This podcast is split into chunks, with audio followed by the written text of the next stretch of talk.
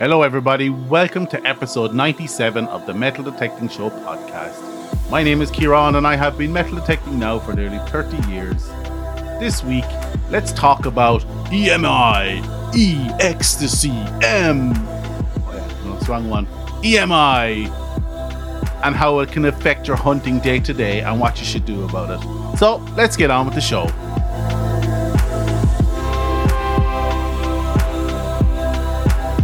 Hey everyone, before we start, I want to thank you for listening to the podcast and I hope you enjoyed the episode this week. If you want to support the show, there are many options available in the links in the episode notes below. And if you want to interact with me and the show, that information's in there too. But most importantly, if you like this content and would like more, please don't hesitate to tell your friends and don't forget to hit that subscribe button.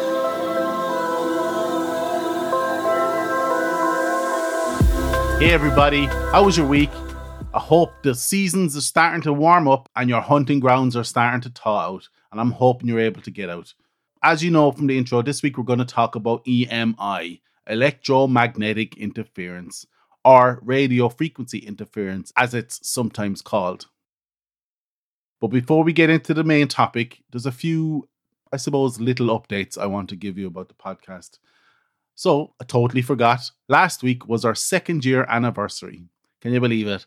Two years, 97 episodes. I suppose I was waiting on episode 104 to be the two year anniversary. But of course, I missed a few weeks this year due to personal circumstances. So obviously, the numbers don't add up as much. But yeah, two years doing the podcast. Can you believe it? I can't believe I've stuck with this for so long. And I can't believe you've listened to me rabbit on for so long. So here's the two years, here's the two more. And thanks to everybody for dedicating a little piece of your time every week to listening to my little podcast here. Other news next week is St. Patrick's Day in Ireland. St. Patrick's Day, not St. Patty's Day. St. Patty's Day is when you celebrate burgers. St. Patrick's Day is when you celebrate Ireland and it's all its awesomeness. So, unusually in Ireland, we're having a, a national festival, I suppose, to sort of celebrate the end of COVID and to celebrate St. Patrick's Day, culminating in a double public holiday weekend. So, from Thursday, Friday, Saturday, Sunday next week, it's a public holiday festival, I suppose, in Ireland. And I certainly am planning on celebrating wholeheartedly on Thursday. But in that vein, and because we've just gone past the two year anniversary, I think next week should be a recap and a celebration of the podcast over the last two years. So, next week will be a highlight episode. In other news, I've been talking to Dilek from Nokta Makro in an effort to get Dilek on the podcast to do an interview and we can discuss the legend. So, looking forward to that. It seems to be getting some traction. So, fingers crossed we can coordinate our calendars and make it happen. And finally, in other news or updates, I meant to include this in last week's episode, but Dirtfish Dave off Instagram, good, great follower, always gives me good feedback on the podcast, who hails from the wonderful country of Australia, informed me that I was incorrect in my assumption that Australia is a free for all when it comes to metal detecting. So I want to just issue a correction here quickly. Um, so Dave informed me that federal and national parks and heritage sites are out, so you're not allowed to hunt there. Some states require a prospecting permit to detect, be it in gold sites or forests. Also, some local councils have banned detecting, especially in those tourist areas that we all know about. However, most beaches and parks are okay. So I want to really just call out a uh, special thanks to Dave. I really appreciate the heads up and your expertise on the subject. So Australia might not be the metal detecting mecca that all us offlanders think it may be. So, anyways, thanks, Dave. So, this week I want to talk about EMI or electromagnetic interference. What's the technical definition of EMI? It's unwanted noise or interference in an electrical wire or circuit, sometimes called radio frequency interference or RFI. Essentially, what's happening is an electronic device or wire is producing or leaking RF signal into the atmosphere. And this may be unintentional or it even may be in- intentionally. But what has this got to do with metal detecting, I hear you ask? EMI can cause false signals, chatter, making your own detector unreliable or unstable, all depending on how the detector is set up. No two detectors will react the same because of subtle differences. Down to resistance levels or capacitance levels. You know, you may have one inductor that's slightly out of whack than another one, and it may cause your detector to pick up more interference than your your partners or your neighbors. Your coil even may be angled at a different angle that is more efficient in propagating the electromagnetic interference. Just a little bit about EMI or RFI. I think we'll call it EMI from now. There's several types. There's narrow band, which is generally from radios, TVs, mobile phones, which most people have these days. And then you've got broadband, which comes from electrical power lines, underground power lines, telephone wires, and stuff like that. Unfortunately, both types can affect your detector. I mean, if you think about your metal detector as a highly sensitive radio transmitter and receiver, the more sensitive it is, the more susceptible it is to EMI. Cheaper electronics will be more prone to emitting EMI or RFI. In cheaper electronics, all integrated circuits will not be shielded or grounded either to a circuit board or they won't use decoupling capacitors to reduce the EMI. Conversely, then cheaper detectors will not be equipped with the necessary shielding on the integrated circuits to prevent them from detecting or inducing EMI if you're familiar with a metal detector, you know that it picks up or transmits and picks up in certain frequencies. And you might be going, well, Ciaran, the main signal is at 50 hertz. Why would my detector that's set for 8 kilohertz be picking up interference from a 50 hertz signal or 50 hertz mains line? Well, this all comes down to harmonics or resonant frequencies. So, although it may be acting at 50 hertz, there will be resonant frequencies coming off that that push up into the low kilohertz. Because of that, lower frequency machines are more susceptible to EMI. So if you're experiencing some EMI when you're out detecting, look out for some overhead power lines, underground power lines. Like I said, these have 50 hertz running through them and can cause resonant frequencies that'll interfere with your metal detector. Telephone lines, cable TV lines act at 16 kilohertz right smack bang in the middle of our receiving frequencies. If you're a gold prospector or if you're used to doing fields that may have livestock on them, you'd be familiar with electric fences that wreak havoc on your detector's ability to cut out the EMI. Mobile phones, I've experienced this myself. It's recommended to turn off your mobile phone while you're detecting for three reasons. One, your mobile phone may be emitting Wi Fi, looking for a Wi Fi hotspot.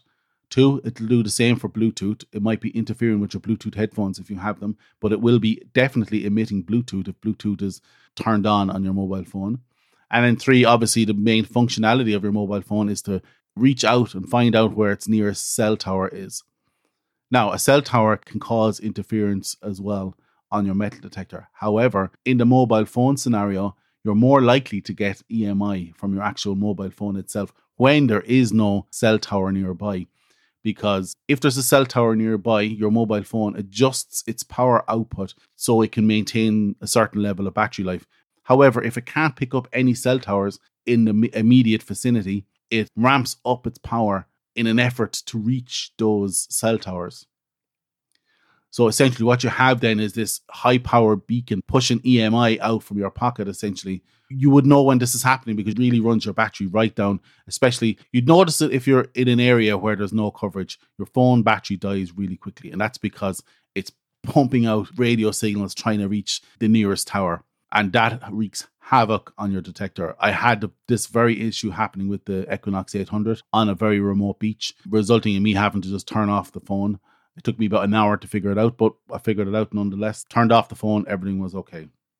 Other sort of sources of EMI when you're detecting, believe it or not, VLF radio. So if you're anywhere near a port or boats or or an actual active military site, they will be using VLF radio to communicate. That can wreak havoc on your detector. And then there's environmental factors like lightning. A lot of people say thunder, but it's actually lightning that's causing the EMI. And if you're in the middle of a field and all of a sudden you are receiving a lot of EMI interference on your detector, this is potentially the first indication for you to get off the field and go home safely without getting struck by lightning.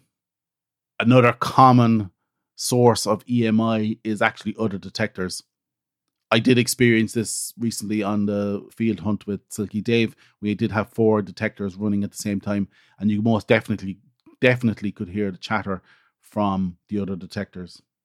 I've experienced all these issues myself, so I'm, I'm really drawn on experience here. But a random one, I don't know if many people have experienced it, but I would love to hear if you have experienced this very issue yourselves. But I have received EMI interference from seaweed, believe it or not. Now, I think this is a resonant frequency coming back from the transmitted signal off the detector itself. So it's almost mirroring the signal back to it that it picks it up as chatter. But if you've ever waved your detector over a large bunch of seaweed and you think there's a, a lead sinker in there and you root around and there's not, and there's literally just a bunch of seaweed, I feel that that may be down to EMI. I have mentioned chatter there a few times, but what are the symptoms of EMI on your detector? Well, there's chatter especially if you're not moving your coil. So if you're holding your coil still and you're still hearing beep, in your coil, you're definitely picking up some EMI. You can actually have a loss in sensitivity, especially if you're in auto mode. As it adjusts to account for the EMI, you may lose some sensitivity. And also, if you're one of the few people who sensibly use your threshold, you'll actually hear the audio shift in your threshold signal. Especially in the field, there will be some key indicators for EMI. So, what can we do about it, Ciaran? Well, you can do a fair few things to mitigate EMI. So, starting with the features that are available on most modern detectors, you can reduce your sensitivity, which is essentially reducing your detector's ability to receive back the out of phase return signal from the target. You can use discrimination and notch out a segment of your detector's detection range that may be suffering from EMI and just ignore that piece of detection range. Or conversely, you can actually put your detector in all metal mode or turn off discrimination altogether because what that does, it makes your detector a lot more stable and more able to handle EMI. Most modern or advanced metal detectors will have a noise cancel feature, which is essentially you hit the button and you're putting your metal detector up in the air and it's reading in EMI and other detectors and all types of radio frequencies, and it's tuning your detector to block all that out. If you have the functionality to switch frequency of your detector, say for example, you're on the Legend or the Knox or the Deus 2, you will have that ability to turn off those lower frequencies. That way, you can ignore EMI that will affect those lower frequencies. So, switching frequency can be a huge help in mitigating EMI. Other stuff you can do about it is turn off that mobile phone in your pocket. It's a no brainer. Move away from the source. That's the simplest solution. So if it's an overhead electrical line, just move away from it. You know, there is talk about changing the angle of attack of your coil head, but you know, who who has time to do that? Just move away from it. And that is the simplest solution. Or just wait it out. Normally these things are temporary. They're either due to atmospheric conditions or certain scenarios that may be occurring but some of these are generally temporary. So you may be able to just wait it out. So say you've done all that. I've done all that, Ciaran. But say you've done it all. Have you done it all? I have done it, Ciaran. I don't know where I'm going with this one. But say you've done it all, right? And you're still experiencing EMI. You may have a faulty detector. I don't know if you remember the story about my Quick Draw 2, where I ran it for a year, believing it was running fine or that I was operating on mineralized soil, only to find out when I sent it back to Bounty Hunter that it was faulty, and that I had to retune it, and it was just picking up EMI the whole time for a whole year. So essentially, you may have a faulty detector. It may be a situation where you need to get your detector retuned, which will obviously have to go back to the manufacturer or just reset it yourself you potentially could have mineralized sand or water in your coil cover or shaft. And something that I think a lot of people might not think of is your coil cable. The cable on your coil may be loose or it may be just rattling around as you swing your coil. So you have to make sure that is super secure. Not so secure that you could potentially break it, but secure that it's not moving in opposition to your coil because that can cause EMI as well. Just a quick note on air testing in the house. Your house is a hodgepodge of EMI or interference, your microwave, or as Nigella will call it, your microwave, your LED lighting, fluorescent lighting, everything, Wi Fi, everything these days is emitting EMI. And if you're doing air testing in your house, you need to be very aware of what's causing EMI in your house and where it is. Now, you can mitigate it by just simply tilting the plane of your coil either up or down just so it doesn't pick up the frequency. Be cognizant if you're air testing in your house that you are surrounded by a galaxy of EMI. And that's it for this week, guys. I hope you like this episode of the Metal Detecting Show podcast.